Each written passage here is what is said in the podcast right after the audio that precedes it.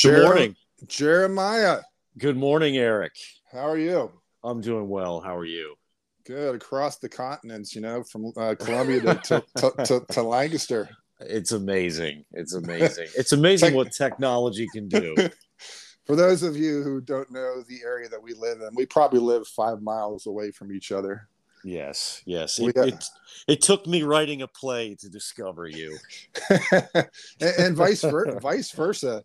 I, I, post a lot of I, I post a lot about Soren on my social media, and a, a friend of mine, uh, an acquaintance of mine, happened to note that you were producing that one man play and uh, uh, Yes. passed along the information to me. And I'm like, how fortuitous this dude is. Uh, like Yes. right, right next door. Like, what are the what are the odds? What are the I odds that know. that would, that would happen? I know. Yeah, we were we were getting ready for our opening night, and this big tall guy walked in walked in early, and I thought he must be a Soren Kierkegaard fan. yeah, I was probably wearing my Soren shirt. I don't know. It's it's it's bright red. I, I remember one time I was wearing the shirt and I was up in uh, Lake Placid and uh, I came across a lacrosse team from college, from a college team. They had a tournament up there, and I was wearing my Soren my Soren uh, bright red T-shirt, and the uh, the guy, the kid thought it was a band. He's like, "Man, what band? what band is that?" And I, I wept. I wept. I wept for that generation. yes, yes. Well, he he wasn't too far off, you know. I mean, well, that's that's true. We are a, mer- Yeah. uh, a merry band of yes, people. Um, yes. so anyway, let's uh, get a little bit into history about you. Uh, tell us, Sure. uh, tell us your uh, story, story a little bit, and you know, in a, in a few minutes, so the uh, our uh, vast listening audience can know who you are. So- Sure. So, take it away. Well, I grew up in Lancaster. Um, I grew up in the the city schools. Um, graduated from McCaskey High School, which had a wonderful theater program, and uh, always knew that's what I wanted to do. Um, you know, I just was always uh, had my heart set on being an actor, and moved to New York when I was 18. It was kind of an, an open door because I was uh, blessed to get a, an agent um, while I was still in high school. So moved to New York right out of high school. Um, I had kind of the reverse experience that um, is perhaps healthy in the sense that I had all my success happen in the first three years of being there, you know? So a lot of people go to New York and they struggle for years and wait tables and, you know, they, they work these, these terrible jobs and, you know, they do that for years. Some people never get, you know, have any success in the theater.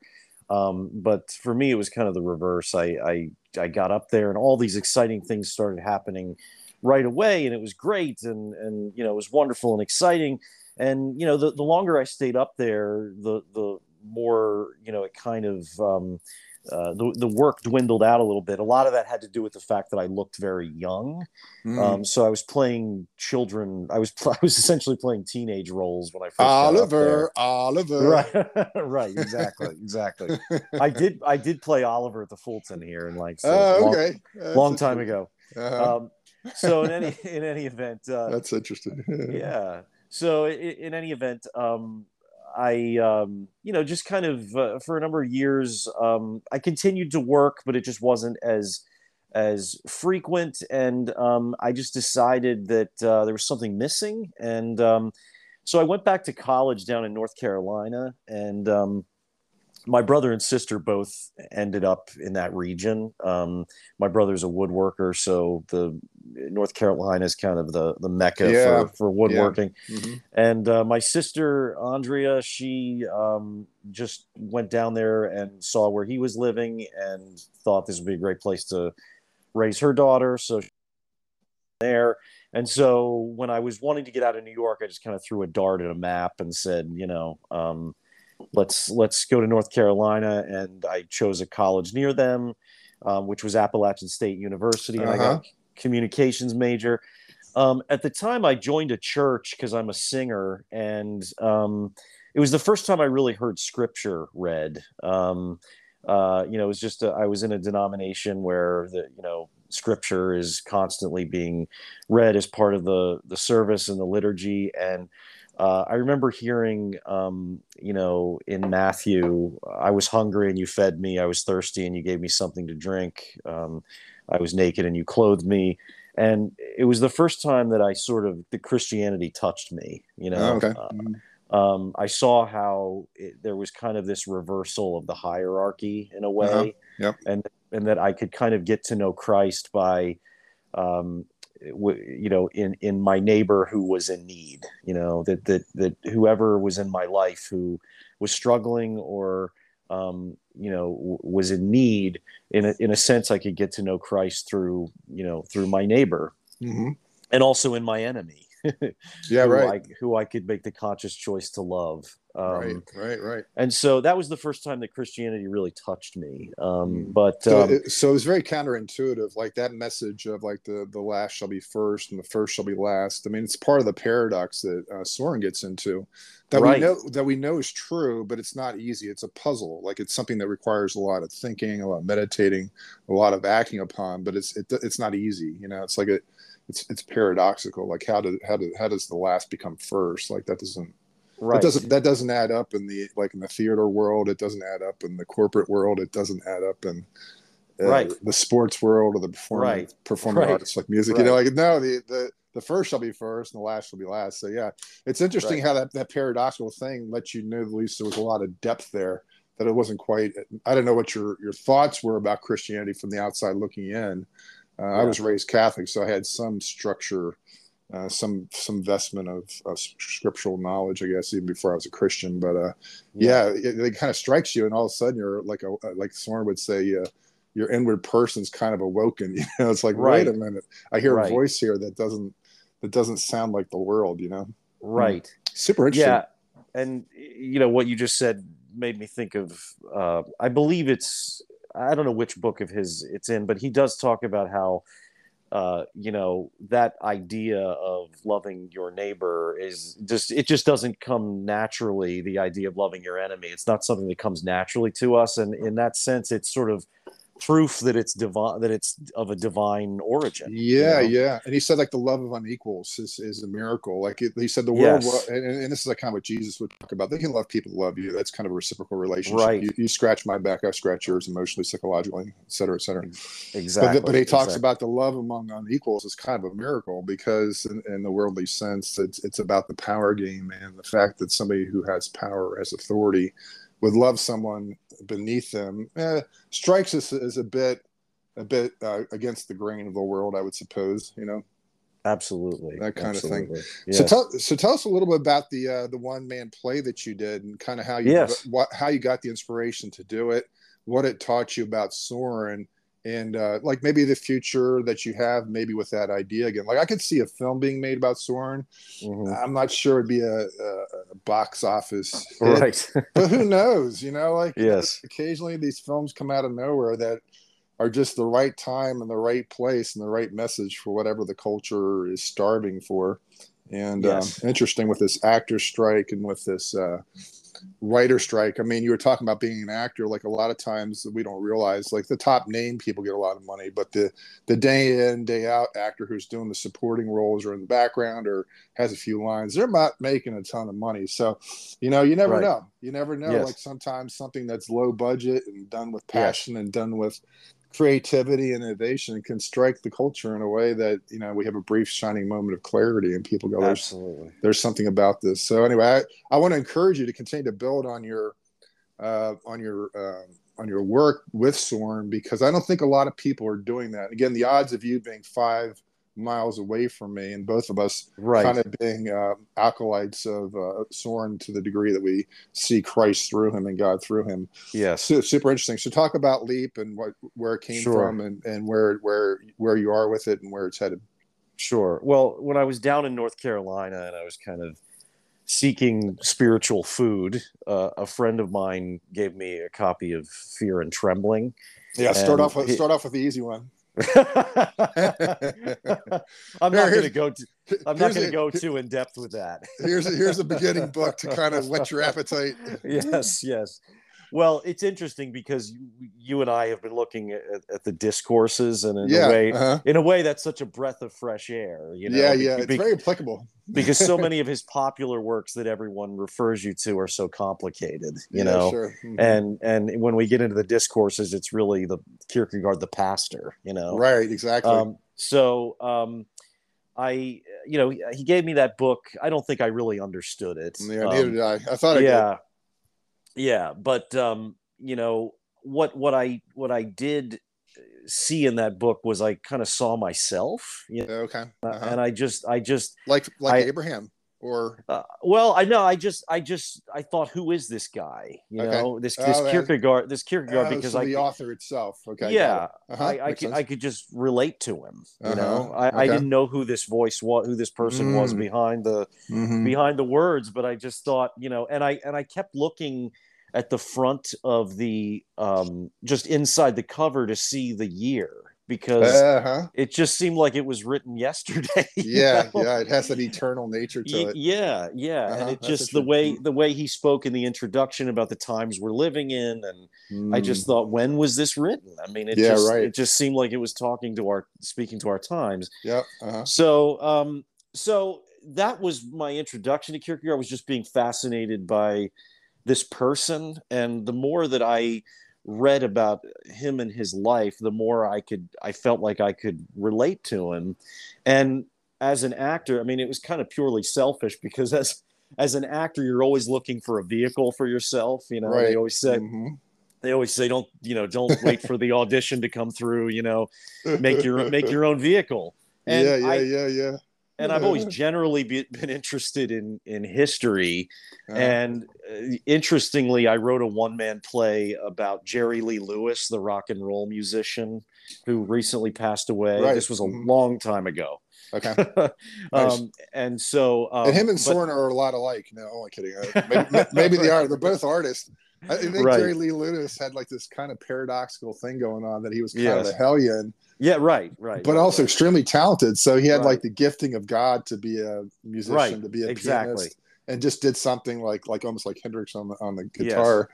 But Yes. then, but then he's like pretty base in what he's singing about. So it's this real right. kind of sludgy diamond type of thing going on. Yeah, Yeah. and he and he was and you know, if any rock and roll musician has wrestled with God, it was Jerry Lee Lewis. Oh yeah, So, and he's like know. the cousin of like J- Right. Jimmy Jimmy Swaggart, Right. you know. Right, exactly. Okay, Yeah. So that kind of. Yeah. Okay, so yeah. so so, So- you had a so you had like a kind of like a sore implanted in your soul. What I got a fear and trembling. I don't know if you did at all. Like it kind of normalized doubt, which in the Christian community, like I grew up kind of in the evangelical community after college and in college and afterwards. That doubt was kind of of the devil. Like it's always of the Right. devil. It's always wrong. It's like you know, it's the whisper of the evil one. This and that, and that's true to the degree it is true. But Uh-huh. doubt can also drive us to greater depth. Like I don't Right. understand this. Like Abraham, you Right. know, he, he talks about Abraham walking with um, Isaac uh, in that three day journey to Mount Moriah and how he's in like an agony and how he's being sacrificed as he's walking. I never really thought about it. I kind of had the evangelical kind of mindset that Abraham's like, okay, God called me to kill Isaac. Okay, time to go take Right. care of business on my to do list. right. Mm, whatever. I'm gonna like I maybe I, like I, that's a little facetious, but you know what I'm saying. I, I kind of tend to Yes. spiritualize a little bit versus look at the human ag- agony that Abraham was under, and I and I remember appreciating that. I'm like, here's somebody that's talking about doubt, doubt in a very genuine way. Like he's being called and, asked to sacrifice the greatest person, the greatest thing in his life, the child of the promise, and how um how uh dismantling that might have been, you know, or Yes. should have been, or could have been from God Himself. You know, the one that said, "You shall not kill," is telling him to lay down his son. And I've always looked at it like, well, Abraham had to let go of Isaac in order for Isaac to become the person he needed to be. Like he was kind of he was too protective, maybe, and his mom was too protective. Like uh, Sarah was too Right. protective, so maybe they needed to let go. And that's the idea that Jesus said, "You must hate your mother and father before you can really follow me." It sounds like a wow, Jesus is telling us to hate our, our parents and love our enemies. Right. What's what's up with that? But it, it, you got to look at the context. Like if it, if your um, if your parents are keeping you from following the Lord, then that's something that has to die. Like you can still have a relationship with it, but it's on God's terms versus human terms. Did that appeal to you at all? Because I know that was a big thing for me. Because that was the it was the big was the big shadow in the church that nobody ever talked about, but it was always looming. You know, and all the bright lights. There was always that shadow of like you know, I, I get it, like I believe, Sure. it doesn't it doesn't mean I have all the answers. Did that appeal to you at all? Or was it, Well, was it- sure. okay. I mean, I, I was struggling to figure out, you know, what I believed and struggling Mhm. with the, the Christian doctrine and Mhm. and certainly, you know, the the agony that is expressed in that in that book um, spoke to me. I think the thing I got the most out of of fear and trembling was just this idea that there's something higher than the ethical Yep. And so you know and and the abraham story is sort of the most pointed way of saying that you Yeah, know? sure is. Mhm. uh, you know that that um you know um you know e- even if you don't you know literally believe that there was an abraham which at the time you know i'm not sure i did you know Right, right. uh, but even even if you just take it as as you know a story you know, Mhm. pointed way of expressing that idea um you know and you have to be careful when you talk about these things you know Yeah, yeah, because they're right. but um because obviously no one condones you know murdering your own child but Mhm. the but the idea is that um uh you know that that we all have a personal relationship uh with our creator Mhm. and um and ethics you know the the, the ethical framework of society can only get you so far you right know? and, and it doesn't teach you how to love your enemy really because like Right. the uh, the ethical thing is to do unto others just as they would have unto you the golden rule right that's that's the um ethical that's the ethical law that's that's the, like kind of the golden rule right but what happens right. when our when our enemies don't treat us as we want to be treated you know that's a violation of the golden rule so ethics in that sense kind of crashes and burns like it, we still want to practice the ethical towards that person but the emotional damage or trauma the, the like i'm talking about real abuse not just slights or microaggressions Right. or stuff like that where somebody genuinely gets harmed physically or emotionally or psychologically by someone who's doing evil consciously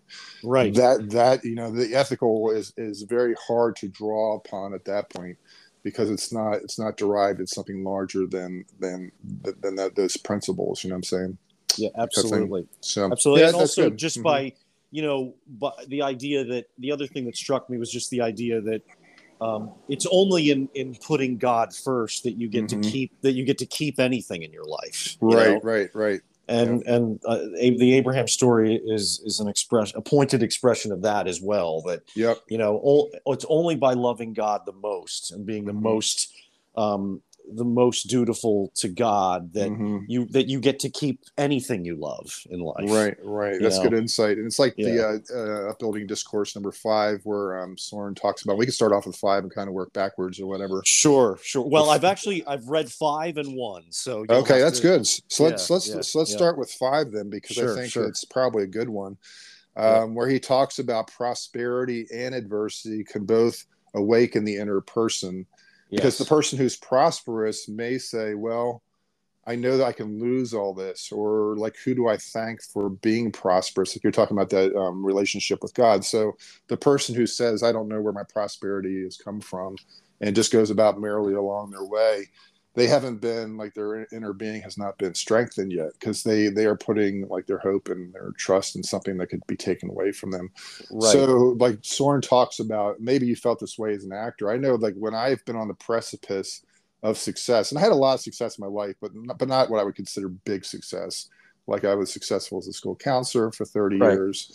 I have a PhD. I wrote a book, whatever. Like you know, I have some accomplishments or whatever. But there's been times that I've been right on the edge of kind of breaking through the wall to get to the next level and being very fearful of it because I was like, oh, there's a lot of responsibility now, and it made me very self-conscious. Like a, as a former athlete, like the idea, like the bigger crowd you play for, the more your mistakes are magnified. And at a very difficult time, like handing that over to God, my identity was always at stake. That Right. ina- inability to be really like I'm just going to kind of do what God calls me to do and let the chips fall where they may. I'm not going to be reckless. I'm not going to be stupid. I'm not going to be flagrant. Uh, I will work hard, but let the success belong, like to belong to God and let God own it. And I've tried to do that with this podcast. And part of my lack of polish with this podcast is intentional because I like it roughly hewn. Like I, I, I joke around Mhm. a little bit. And I was criticized that I sip my coffee too loud, but I'm like, I don't want to make this thing so slick right that you know like nobody can relate to it. Like okay if you sneeze that that that's a human element in it. Like jesus wasn't afraid to be human. Right. he wasn't afraid to cry. He wasn't afraid to sweat. He wasn't afraid to be disappointed. And I, I feel and I feel like a lot of times on podcasts or on productions or YouTube videos, oh, we got to cut that because it's not um, you know, uh, like that sneeze or that uh, whatever the sip of coffee or whatever's not like it doesn't fit like what I'm trying to project here. And right. I, I, think there's probably a place for professionalism. I'm not saying like if you're an actor, go blow your lines and all that kind of stuff, but um, I think there's also need to be kind of human in the context of things. So I, I love what you said about like making God um, like kind of the center, and then everything else is gravy. Like whether it's taken away or whether you have it, whether you yeah. get more, or whether you get less and how has that helped you? I mean, I find like with the, this 18 upbuilding discourses, I'm always getting takeaways of like, oh, this really helps me with um, like this idea or this practice or this way of doing things. Tell me how this made um, upbuilding discourse five is helping you with applicability. Well, uh, I think that um, just like you said, I, I think that we can kind of get lost in um, if if life is going great, we can get lost in that, um, and if life is going terribly, we can get lost in that. Mm-hmm. mm-hmm. Um, and um, I could really relate. There, there's one point in this in this piece when he talks about how you know we can have a tendency to sort of um, ignore God, but sort of wrestle with our problems alone, and then, yep. and then we we have this triumphant moment when of success through right through a kind of common grace, you know. Yep, yep. Common grace uh, is a theological term that God lets the uh, the sun shine on both the righteous and unrighteous, and the rain fall on both the good and evil. That's from Jesus. Just to right, right. Whenever, sure. whenever, whenever I whenever I see Soren using scriptural verses, whether they're cited or not, I always feel like the need to kind of point it out because I think people can just read right over and say, "Oh, that's pretty sure. insightful, Soren," but they don't realize where it comes from. So, common sure. grace is this idea: is God is gracious to humanity by providing resources and His love and His caring. And it's different than being converted, but it's like a, just right. a biblical idea. Yeah. Uh-huh. So I, I think you know I I in my life, my current life, I plan a lot of events. You know, right, and. Mm and there's o- there can be always be this anxiety associated with everyone you know? Sure, be- sure. before before everyone i i just think you know why am i getting uptight about this? Because it always it always goes well you know? Uh, it always yeah, yeah. works out. God always provides you know? Mm-hmm. but i think that's part of the applicability is is just sort of seeing that um i mean just just just seeing god's work in in in your daily life and and staying close to God no matter what is going on. You know, um, when things are uh, going really well, you know, just just giving all praise and glory to God and mm-hmm. and thanking Him and staying close, um, and and that way. When things are triumphant, as they usually turn out to be, um, uh, you know, I'm not giving all praise to myself. right, end, right. You know, I'm not saying, "Oh, look at what I did." You know, um, and I think I think in in my past life, before mm-hmm. you know, faith entered the equation, um, yeah, I just kind of uh, w- would give myself all the glory for you know the the the role that I got, or right, right, right. You know the uh, the Law and Order episode that I booked. You know, nice, um, nice, and yeah. and it's just it's just like, um, and then at, just as you said, uh, if that's the way that you live your life, you know, when it all goes away, what do you have? You know, mm-hmm, mm-hmm. and um, and and so. Um, uh, you know, and and like I said, I think the inverse is true. Um, if they are going horribly, um, you know, you really have to just see I, I mean, I, I, I really like this idea of just every bit of adversity in a way thanking God for it, you know, mm-hmm. mm-hmm. because because it's humbling you, you know. Oh yeah, and it's yeah. it's it's it's forming you into you know a whole person, you know, mm-hmm. Uh, mm-hmm. with every bit of adversity. And Soren talks about you know voluntary suffering. I think that's really what what he's talking yeah. about. It's yeah, not right. unnecessary suffering. It's not right, sure masochism, you know, mm-hmm.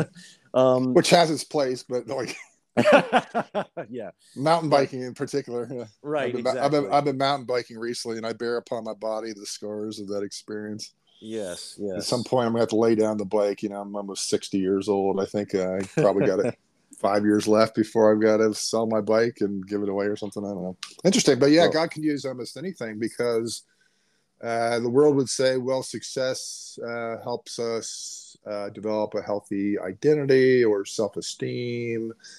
Uh, but then what look, what happens when we have adversity? Is it going to detract? I mean, that's part of that equation. That if we think prosperity builds these things, then adversity should, should subtract these things. That's the world right worldly equation, and it really doesn't. We uh, all know people that have been through heartache that have a lot of depth. And I always remember this uh, Peanuts cartoon from when I was a kid that I happened to keep these Peanuts books. They were like first edition. I got them at a, like a trade. You know, when you're kids, you trade stuff. Like I might have Yes. traded something that my my my kid across the street, the kid across the street wanted. He's a little bit older than me. I think he felt he outgrew uh, Peanuts books, and you know, it was just right at my age group the Peanuts made a lot of sense because he was kind of um, deep and theological, but also funny and simplistic in a way. But um, it was a cartoon with Lucy sitting behind the uh, the uh, psychiatrist desk. The you know, doctor is in five cents, please. And a lot of our audience won't remember that or doesn't know that at all. right right But for my generation, that was so foundational to um, like we grew up with that because that was one of the few comics that we had access to in the newspapers and all this kind of stuff. And uh, Lucy is, is sitting there, and Charlie Brown comes walking up and says, uh, "You know, Lucy, my life's been really, really hard recently, and just tr- struggles and trials and troubles and adversity." And uh, Lucy, uh, you know, kicks back and says, "Well, you know, Charlie Brown, uh, adversity prepares you for the things of life." And then the next Mhm. frame, uh, Charlie Brown says, "Well, Lucy, what what things are you talking about?" And then Lucy says, "Well, more adversity." and I remember when I read that in college, I, I laughed and I cried at the same time. I'm like, "Oh, there's so much truth in that. The idea of good Absolutely. grief and all that." And I got to visit the uh, Charles Schulz Museum when I was out in Santa Clara this uh, past spring which was a dream come true. And they actually had that. The doctor is in. Um, kind of, they have a, it built there, like they they constructed a vision of that that uh, that Schulz had in his cartoons, and you can sit behind the desk and people can come to talk to you and all that kind of stuff. did So you very- did very- you did you do that I, I didn't. I probably should have or could have. you could have Uh, talked about soren to people Yeah, I could have. I could have Yeah. just waited there. I remember when I was out in LA one time, I was interviewed by an atheist for a documentary, and they weren't expecting me. You know, they weren't expecting Right. somebody to really be pretty informed about a lot of the issues. And I could see the guy kind of going like, "This is not the dude we want to be talking to. He's actually he's actually answering my questions." Uh, so let's go to uh, the the uh, the first upbuilding discourse, the expectancy of faith. So I Yes. what I got out of the um, uh, upbuilding discourse number five, the strengthening of their being, is the fatherhood of God, where Soren talks about like our earthly fathers can only commiserate with us. They often can't give us a lot more than they they themselves don't have, you know. Uh-huh. And we all have like fathers that are either wise or not wise, or some combination thereof. Mhm. Uh, but uh, Soren says, "Well, how much better to, to depend on your on your heavenly Father who knows all and has all all power." And Right. that kind of, that kind of struck me as like, oh, that's that's a good way of looking at it. Yeah, like Yes. we like, and sometimes the deficiencies of our parents, and this is not mm-hmm. to cast like cast aspersions upon them and this and that, right but their their their flaws and their weaknesses can actually point us towards God because we realize that we can't depend entirely on our our families or our parents to guide us. Like they they are Right. they're broken, and they may have more than we do, but that's not usual. But at the same time, uh, you know, when you start to think, realize your parents aren't who you thought they were when you were younger. And you see them for who they are in a clearer way. It's it's kind of hard to deal with, you know, because you, you've put so much hope on them when you're younger and they get Yes. older and you realize oh they're kind of broken vessels also and you see the hurts and the things they've been through and then hopefully it, it inculcates compassion at some point you know you, you can you know not decry it a bit but you also want to have compassion on your parents i suppose at least i do you know Yes, absolutely. Yes, it's it's interesting to I you know when you start to see that your parents are human beings. that's right right Quite the awakening. It Yes. is, and, Yeah. and I, I remember I beat my dad in chess when I was about 12 years old, and uh, I remember I had a great deal of pride in doing it because my dad was kind of menacing as a way psychologically as when I was a kid. He was very intimidating. He wasn't Mhm. like physically abusive, but he was mentally hard to relate to, and he was critical. And I Uh-huh. remember when I beat him in chess, I'm like, ah, I'm turning the tables, baby.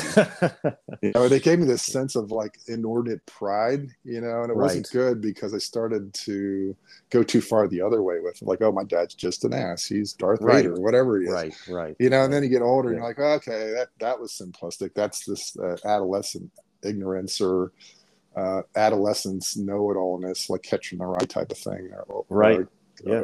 Owen Caulfield is that his name? Owen Caulfield. Uh, Yeah, and I remember something when I read, like that. Yeah. when I read Catch the Rye, I'm like, oh, this guy's a jerk, man. It's like just an adolescent know-it-all. But uh, Right. anyway, it has its Right. point. So let's go to uh, let's go to expectancy of faith, uh, upbuilding Sure. discourse number one. So I got off track there, That's um, okay. but uh, you're you're like just waiting me out. Take a deep deep breath, big man. All right, hey man, it's your podcast. You can talk No, about anything you want. No, it's Soren's podcast, and ultimately God. But anyway, That's right. So, yeah. so give us what you uh, what you think about ex- expectancy of faith, the uh, upbuilding discourse number one. Sure. Uh, well, this is one that I kind of struggled with for a while, and then it and then it all just kind of lit up for me. You know, Okay. After I struggled with it, those are those are always the best readings, you Right, know, the right, that you really wrestle with. But, um, you know, I, I what I got out of it was just the message that faith is something that is given to all of us, and Mm. it's it's not something that we are to wish for because it's right there for the taking Yeah, uh, and and and so you know Soren's very clear that faith is something that we either will or we do not Mhm. um, and so I I keep thinking of this analogy of someone who decides to kind of walk outside in public naked you know?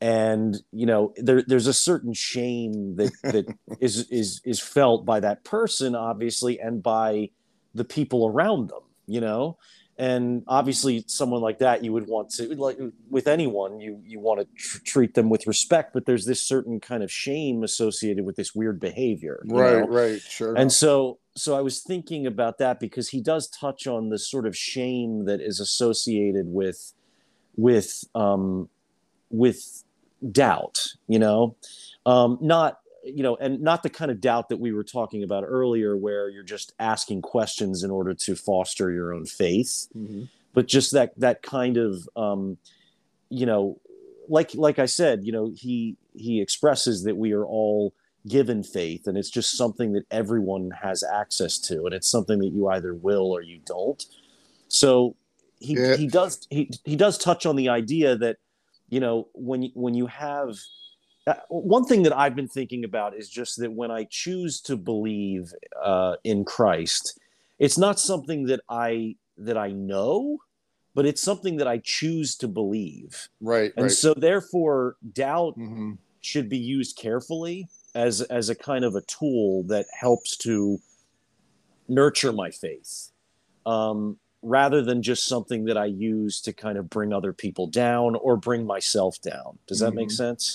Yeah, it's almost maybe like a curiosity. Uh, maybe that doubt is like they say there's like good doubt and bad doubt. Right. And like one of the one of the, maybe the purposes of the church, especially when like raising kids and teenagers, is let them understand the difference. Because if we demonize doubt altogether, that's also Right. another way of saying of curiosity. Or right. this doesn't quite make sense to me yet. Maybe I have to think about this some more. Um, and this is like I think it's like page eleven where he says we talk about the simplicity of faith. Very likely, he would be taken aback by these words and would think, then this faith is probably not as glorious as it is made out to be, since it is acquired so easily. Indeed, it would also be an absurdity. We travel the wide world over for other goods. They lie concealed in a remote place, accessible to human beings only at great risk. And so he's kind of talking about the pool of Bethesda, where you, like you just get down, like uh, the, the first person into the pool gets the one gets healed. It's not Right. like that. Uh, that gaining it involves no difficulty. Right. Uh, you know, and it's difficult in a way because it calls us to lay down our self sufficiency. Like Right. the way that maybe the way that we define difficulty is a little bit too, uh, for lack of a better word, too personal. Whereas laying down our self sufficiency is really the issue. Like faith says, I'm not going to have all the answers, and to let it humble us and let it make us, uh, you know, approachable. And I always use an example. It's like a tightrope. The higher you are on the tightrope, the more you can fall. So maybe it's good not to put the tightrope uh, 150 feet up in the air and make it three feet up in the air. You know what I mean? Like that's like kind of like like be humble enough that when you fall, you don't kill yourself. That kind of thing. Mm-hmm. Yeah. th- and there's a there's a quote that I I I, I have a Facebook uh, page called Simply Soren, which I Oh, don't post I. I don't post on very often anymore. I but think I found you through that Yeah. originally because when I got when I got when I got your name off the, off the program for your production of Leap, I think that was the first place I saw you, right, and I may have sent you a message through that page. Now that I think about it, right. Oh. Um, so there, there's a quote that I, I shared on that page um, from I believe it's from maybe the introduction to Fear and Trembling. I'm not sure, but mm-hmm. it's it's from Johann, Johannes de Silentio. Um, right. And the quote is, "I'm a shrewd fellow by nature, such as always have great difficulty making the movement of faith, though I wouldn't attach any importance in itself to a difficulty which, by overcoming it." Brings a shrewd fellow no further than the most ordinary and simple-minded person uh, has, has, already reached without the difficulty. Uh-huh. You know, so yeah, it gets yeah, at yeah. that idea that the intellect can just get in get in the way, you know, of, of, something that's so simple. You know. Yeah, I think I think Calvin said something like, uh, "Well, I don't know if Calvin said it, but it's a definitely Calvinistic type of idea. It's not the mind." That rebels against God. It's the will or the heart. Right. You know, it's like our affections, and then we'll use our mind to kind of de facto explain our position. If, right. If, you know, like it's like a kid that's caught red-handed. You know, their alibis come afterwards, where they start to say, "Well, I did this because of this," or "That other person did this," and then the mind comes into be an ally to the idols of our heart. Absolutely. Like, like the idols are like, "Okay, I need an explanation." So it's like, "Oh, I'm not like this."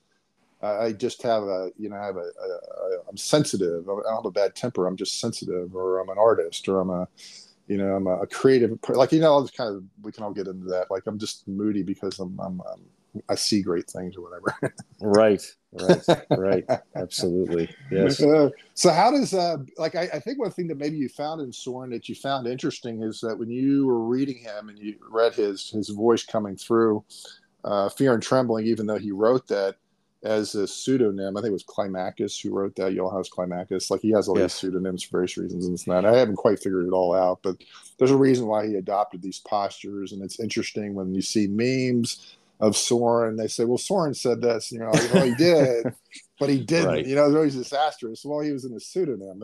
He's like the guy that's in the ethical stage or in the aesthetic stage or whatever. Right. Um, so I'm not sure exactly where I'm going this, but I, with Soren, I think you you probably recognize the voice of an artist you know, I, I yes. think Soren, because he uh, was led by the Spirit of God, and um, you know had this, this, supernatural kind of gifting to just see through the clouds and to make right. sense of things. Right. That we we all when we start to hear it explained, we're like, oh, what I thought was maybe simple is complex, and what I thought complex is simple. Yeah. I, you maybe like you found like a fellow traveler who just had gone further than we had. Like this yes. is a guy that appeared over the horizon and saw things and he's he's sharing it with us and like uh, yes. uh, wow. Did you find that to be true? Like you as you read yes. story like this is a person that might have been hard to hang out with. Yes. But I'm, I'm, but I'm sure glad that he uh, he put his thoughts into writing because how instructive you know? Right. Well it's it's interesting to have met you and and to be working on some of these discourses are written from presumably from the real Soren Kierkegaard's yeah, they perspective. Yeah, for sure. You know, and and these are you know, and and so many of the pseudonymous works, pseudonymous works that we're all introduced to early because they're the famous ones, right? Um, are you know are written from more of a perspective of doubt. You know, mm-hmm. they're these mm-hmm. these characters who are more who are wrestling with faith much more than the Soren Kierkegaard who is yeah for sure know, in, in the in the discourses. Uh-huh. So so it's it's just interesting for me at this point in my life to have met you and and to to read Soren with the eyes of a believer, you know. Right, right. It just it just the the you know with the Holy Spirit the the the, the page just lights up for me you know so let's talk about your like your experience of faith i would assume sure. that like fear and trembling helped you and nudged you along in, in some way or some some manner mm-hmm. uh, you, you, have uh, a story that's uh, kind of your own path that you weren't necessarily raised in the church i don't think you were like your your right. belief system wasn't really informed by church except for maybe in a very like salutatory way uh, maybe christmas yes. easter whatever um, like I said, I was raised with Catholic guilt, so I had all that going for me. But uh, you know, it's, uh, they say Jews are born with guilt, but Catholics have to learn it. And I, I yeah, had this. Yeah. My, my my my faith system made me very dependent on grace because uh, I got the message in the Catholic Church that you'll never measure up, and Christ right. is still on the cross, and you got to kind of measure up to the standard and if you don't then you're you know you're just whatever so tell right. us about your own story of conversion i assume it, sure. it, was fairly recently but maybe not it sounds like a process And that's a that's a true car horn in the background. You live in Lancaster City. It is. Yes, I do. Oh. Yes, I do. Yes, yeah. True car horn. Yeah. Mm-hmm. Uh, well, yeah. Yes. I mean, um, you know, it, it's a process. You know, it, it's it's something that uh, I think began, you know, when I was a baby and I was baptized in the Presbyterian Church. Uh, okay. Uh-huh. You know. Um, oh yeah, yeah not that you know I, I today i wouldn't place much much much importance on infant baptism necessarily right, right. Um, but um, but i've always felt that that um, that rooting in the presbyterian church mm. Um, did help to guide me i mean you know we all go through our personal struggles and i throughout the the darkest moments i always felt like i had value in the eyes of God. You know. Okay, so that was um, kind of um, something that was inside of you, regardless of whether absolutely. you attended church or read the Bible or prayed or anything like that. Yeah. Absolutely, yes. Okay, yeah, I, uh, I, would say that's similar to me. That always felt like my life was meaningful. Uh, yes. Uh, being, being born premature and not, almost not making it. I, one way I developed some some sense of meaning was like, well, I could have died and I didn't. So there may be some reason that I'm still here. You know, I don't know. Right, right. It's kind of right. kind of a starting point. Yeah. Right. I mean, I I had some you know very very dark moments. You mm-hmm. know, just going up to New York as an 18 year old and um, just just you know it, it's. uh it's a jungle, as my mother would say, up mm, there, you know, mm-hmm, and mm-hmm. uh, you know, and I was very young and innocent, and and mm-hmm. you know, and that led me into some you know wonderfully exciting moments but also very dark moments mm-hmm. and um, mm-hmm. and so um, but i never ever uh, lost the feeling that i was worth something more and that i had value um, and that i was more than just these things i was accomplishing on the stage you know or mm-hmm. or on law and mm-hmm. order or anything um, I, I, was i was i was um, something other than my resume you know and, and, and that includes my bad resume, the, the sins that I you know committed. Right, right, you know? right. The rap sheet. Um, right, exactly. So, uh-huh. So uh, like I said, would you, would I, you call that a conscience, or would you call it the inner the inner person that Soren's talking about? I mean, I think conscience is is somewhat connected to that. It's mm-hmm. like they mm-hmm. say that conscience is God's voice to us. Yeah, that tells us like the inner law that Romans talks about that the Gentiles know God and they mm-hmm. they have they have God in a way that's not based on the law, but it's God speaks through them, through them are their conscience. So they're what what C.S. Lewis would call the Tao, you know, the universal mm-hmm. or mm-hmm. whatever. Mm-hmm. Yeah, it's interesting. Yeah, yeah it so might have been a little of both. Yeah, yeah, yeah. So you always had that fire going within you, even that, yes. It was, it was, it, it was unquenchable, but it might have been small at some points or larger yes. or smaller. Yeah, okay. And I and I, I I guess I knew I had it because I saw so many people around me who didn't. Right and I would and I would probe those folks and you know kind of you know ask ask the big question. I could mm. see that they just it wasn't even on their radar. Uh, okay, and you felt um, like you felt this tugging, like no, it is sure. on your radar or it should be on your radar. Something sure, sure. Yeah. Okay. Mm-hmm. So, uh, hmm. like I said, I you know I I I did have a moment, um, you know, in my late twenties when I really became conscious of God, and uh, it wasn't really a Christian perspective. It was just, mm. you know, this is, um, you know, this is something that I believe. You know, there is something bigger than me out there. So, so that's start, what. So you go from like kind of a kind of a loose like deism to more of a theistic standpoint. Like we're getting more right. like the C.S. Lewis conversion, where God God worked in him from an atheist. Well, he was a believer right. when he was a kid, or nominal believer, and then he goes through atheism through World War One and sees all the destruction of that, and that right. that destroyed the faith of a lot of people. And then he becomes a theist or deist, then a theist, then he becomes a Christian. Those are all progressions, you know. right. like, oh, God is uh, not just the watchmaker; he also is um, active. You know, he also changes things. He's active in the world, and then he's not just like kind of like active in the world. He also cares about us. So it goes from uh, kind of an imp- impersonal nothingness to an impersonal something, and then a personal something, and then an active something, and then a caring something, a, a deity, or like if there's a progression there of a theological. Right theological Absolutely. steps of some and we go through those and i think i think somebody can go from atheism to belief in a, in a, in a heartbeat, you know, if God calls them. But sometimes it's the unraveling of things that need to be taken away and then the reinsertion or the reattachment or the acquaintance of things that we didn't know i don't know, Right, you know that, right. made maybe for me it was, it, mine was like a once and done thing Yeah. but di- but it mm-hmm. didn't happen like i didn't wasn't cleaned up overnight i'm still not cleaned Right. up entirely Right. Right. You know, Right. like but but it was a definite like breaking point where I went from unbelief to belief in a very Right. personal way. But then it wasn't Mhm. like the, it wasn't like the sun shine and the rainbow came out and the birds started chirping. It's like no, I, Right. st- I still have my hard life that I have to deal with and my knee Right. pain and whatever. So yeah, Absolutely. yeah. But so you're you're one of these guys that's kind of going like we tend to see. Well, I had faith when I was younger, and then I lost it as I got older. But it's always such a miracle when it goes the other way when Right. you see somebody who's like like faith focus gets clearer and deeper as they as they go get older you know like it's it's like a really cool phenomenon like it, Right. it's counterintuitive to the how the, the typical tale goes you know right. yeah Absolutely. I was, Absolutely. I, I was a child and naive and now i'm wise and i'm i'm a skeptic you know that's that's where i stand on everything right. Yeah. Mhm. Yeah. Yeah.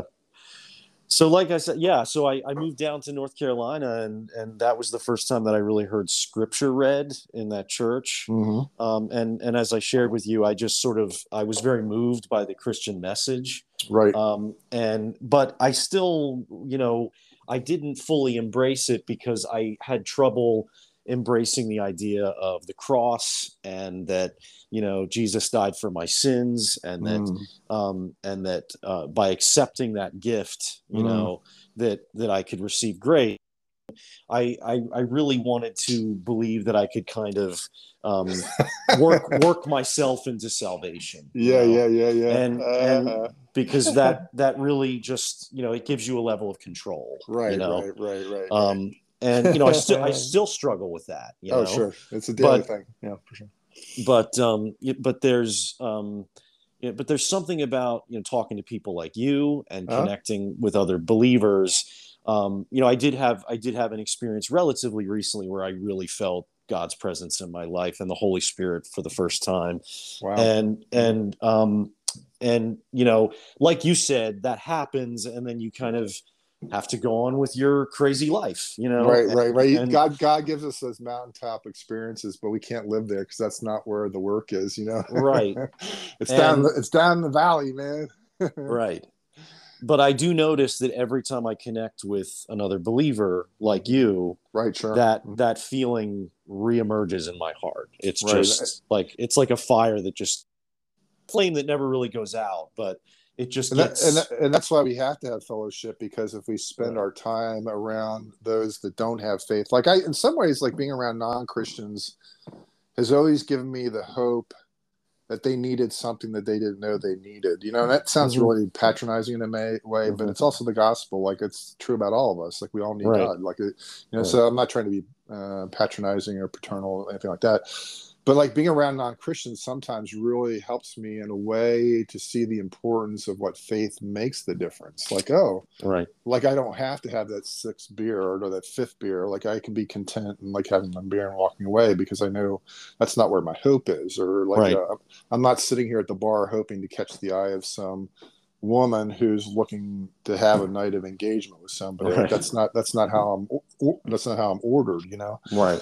right so you know, hmm. and then but then the converse side is don't put too much space there. Like take the time to be with Christians and to be reminded of what we believe and to be encouraged and to, like I had like people. I did this road trip recently of eight thousand miles across the United States, and some people who know me were like somewhat pleased or surprised and took joy in the fact that I knew so many people across the states and that I could connect with all these people across the United States and on the way back and they made comments about it. I'm like, well, that's that's my faith, you know. Like a lot of these people are Christians that I connected with at one point that we're still friends. We still share that in common, and even though we're separated by distance, God has made us close because we share a common history and a common future. And why wouldn't I still be friends with these people? And social media has helped that, you know. So I have to give glory to God for that. That it wasn't my own doing in a way. It was kind of like Mm. God was just kind to me to give me good relationships with good people who were Mm, dependable, you know, that kind of thing. So absolutely So it's pre- it's pre- it's a real blessing, and I would be a, a, punk not to thank God for the friendships that have been nurtured in the church. So we need a little bit of an inside outside game, I suppose. Like be mm-hmm. outside mm-hmm. enough that we see the need for it, but be inside enough that we can be healed and be encouraged. I, I guess mm. that's the in- inside outside game, which is like a term from basketball that the best teams have an inside outside game where you have to play from the outside but also on the inside. And, and yeah, amen. Good stuff. So we're yeah. coming up on uh, 50 minutes here. I usually I can't go any longer than an hour because with the uh, yep. with the uh, Spotify app, it cuts me off after an hour.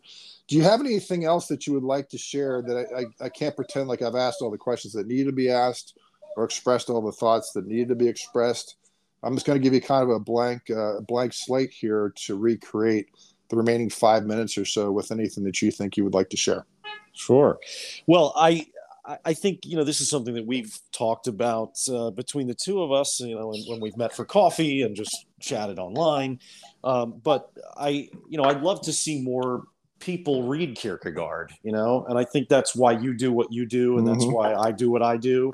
Right. Um, that's you know a huge motive in my writing my play. Um, but I, I think that there's been such an emphasis placed on Soren Kierkegaard as the father of existentialism, mm-hmm. you know, and right. the existentialist philosopher. Right, right. Um, and, you know, he's not sort of placed on the same shelf as a C.S. Lewis. Right, exactly. Um, but there's so much rich faith in his writing. Mm-hmm. Uh, I mean, and and I think that's been largely missed by um, you know by by the culture generally mm. um, and you know i would love to see i think it would be good for uh, the church and everyone um, mm-hmm. to to give him a more prominent place in, in mm-hmm. the dialogue oh i um, can't i couldn't agree more yeah. yeah and i mean one of the reasons why i wanted to write my play was i i've been astounded by um, the appeal that I feel he has to any kind of Christian, you know, mm-hmm, mm-hmm. and um, you know, and, and, sort of my my dream when I wrote it, and this is something that I still think about doing, is taking it to churches because I don't right. think there's I don't think there's a single kind of church, whether it was mm-hmm. denominational or Unitarian or mm-hmm. you know the most evangelical um, church that I mean there there there may be a few sort of like fringe fundamentalist churches that just don't that that sort of you know aren't willing to explore anything other than than the Bible, you know. Right, so right, right. so there, mm-hmm. there's that, but um, I really think that um, any anyone you know at any point in their spiritual journey um, you know whether they're a christian or not can get something special from kierkegaard and meaningful from kierkegaard exactly. and i would i would say it's especially true um, you know with the evangelical church mm-hmm. um, i think mm-hmm. that i think that um, the the orthodoxy of Kierkegaard has been missed. You know, no, it certainly has. And I, I, yeah. I, talked about in a previous episode. You may not be super familiar with Francis Schaeffer, who was a uh, a Presbyterian minister back in the 50s and 60s, who created a movement called L'Abri, which was mm-hmm. ultimately to kind of give hope to the uh, young adults of that generation that the gospel still spoke to them and the Bible was relevant. So he was kind of a popularizer of philosophy and of art and of music and of culture mm-hmm. but he, he never took a deep dive into one like person specifically and I, he kind of mischaracterized soren as being kind of illogical like he well he writes stuff that's like kind of inspiring but he's not grounded in scriptural truth. And I'm like, Francis Schaeffer, yeah. Did you take the time to read Soren besides right. scan through it? Like, like that's a simplistic understanding, right? And how many people were detracted and distracted and persuaded to to not pursue Soren as a result.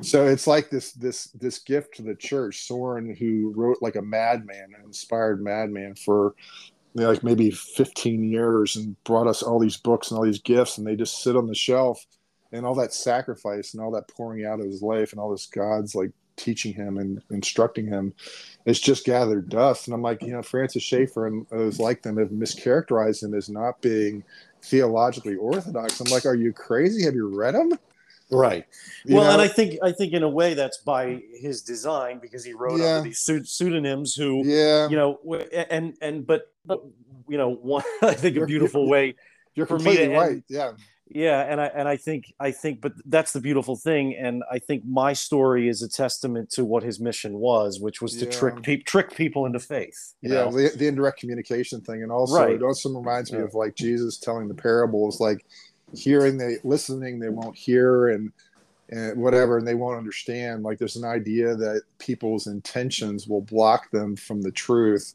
if they don't want to hear they can hear the words and still not listen or whatever that that paradox is and it, it also makes you kind of like say well this isn't this is not somebody easily disregarded like i have to treat Soren seriously. I can't just treat him like he's like here today, gone tomorrow.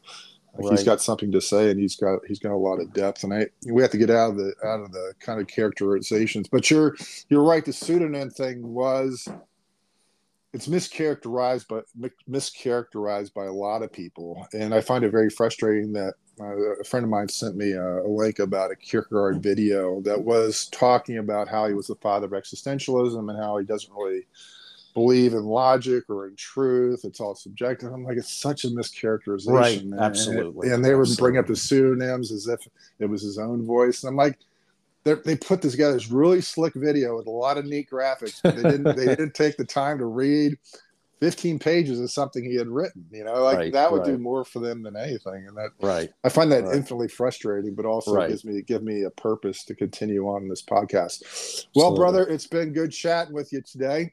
Thank you. It's been Uh, wonderful. Thanks It's been it's been a complete blessing, and we'll uh, we'll keep the uh, listeners uh, kind of informed if uh, we do anything with Tom Becker's Row House. I know I, Dom and I went uh, out for a bike Mhm. ride on Saturday, Mhm. and as we were munching on our food down at the Tomato Fest in Washington Borough, he mentioned that you had been talking with him about doing something with Kierkegaard and through uh, through the Row House, which is supported by the church, but it's not the church. And sometimes those ministries that sit along the side of the church can do more work and take on more topics that may be- not the right context to do within the body of the church, but they can bring it to the church as a gift. And then also have the freedom, the governance, and the ideas to kind of do it their own way without having to run through all the committees and all the elders and all that kind of stuff. So I, I think there may be some future here. So let's keep uh, keep working at it and keep reading. thank you brother See ya. take care Mm, bye. bye-bye